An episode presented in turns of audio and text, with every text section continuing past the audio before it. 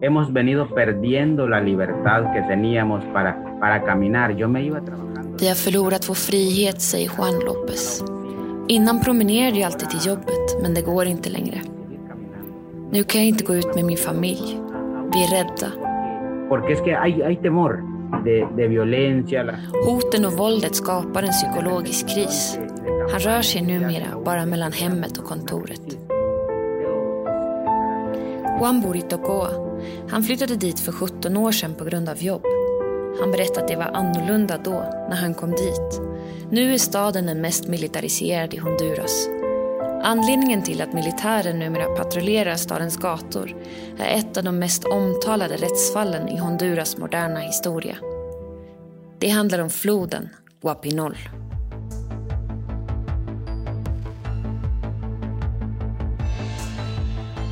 Allt tog sin början år 2013 när representanter från olika gruvbolag började besöka Tocoa blev Juan och flera med honom oroliga.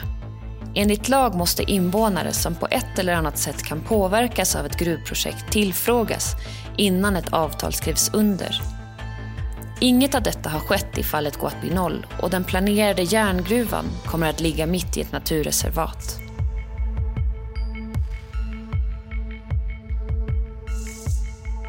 Efter flera försök att stoppa gruvprojektet genom förhandlingar med lokala myndigheter utan någon framgång byggde invånarna i Tocoa ett läger som blockerade vägen för gruvföretaget.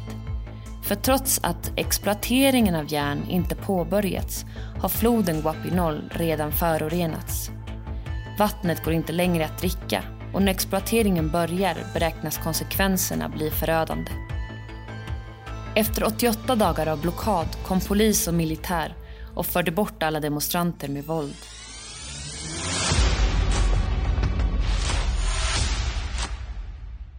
parecía una, una guerra realmente la, la cantidad de, de, policías militares eh, tirando bombas a la población, el humo tremendo. Det var som ett krig, berättar Juan. 1300 tungt beväpnade män kastade sten och tårgas. Vi var kanske 450 personer, säger han, och många barn. 1.300 efectivos armados del Estado frente a 450 personas entre niños, como te mencioné, ¿verdad? Efter protesterna begärdes 32 personer häktade. Juan var en av dem. Han och tio andra bestämde sig för att presentera sig frivilligt. De satt 12 dagar i högsäkerhetsfängelse. Efter påtryckningar från internationella organisationer friades de men kort efter det överklagade företaget och nya allvarligare anklagelser lades till. Nu riskerar de återigen långa fängelsestraff. Åtta andra personer som fängslades vid ett senare tillfälle sitter fortfarande häktade efter över ett år utan rättegång. Honduras är det land i Latinamerika där flest klimataktivister hotas och mördas varje år. no tenemos garantía alguna. El sistema judicial en Honduras está de lo peor. Uno lo da, que está la puerta de la cárcel abierta esperándolo. Det finns ingen rättssäkerhet i Honduras.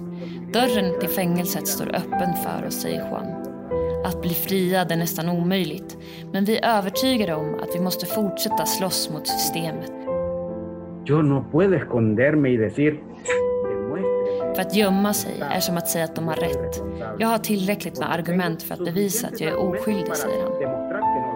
Det är en verklighet som gör så ont, säger Juan, men fortsätter ändå sakligt med sin lugna röst att berätta att det är ett kors han valt att bära och att han kommer fortsätta kämpa för rättvisan, miljön och för livet. Han säger, där lögnen finns måste också alltid sanningen finnas por donde vaya la mentira, la verdad tiene que ir atrás. En vecka efter att jag intervjuade Juan sköts en av hans vänner, Arnold Morazan, som också försvarat floden Guapinol, ihjäl i sitt hem. Än har ingen gripits för brottet.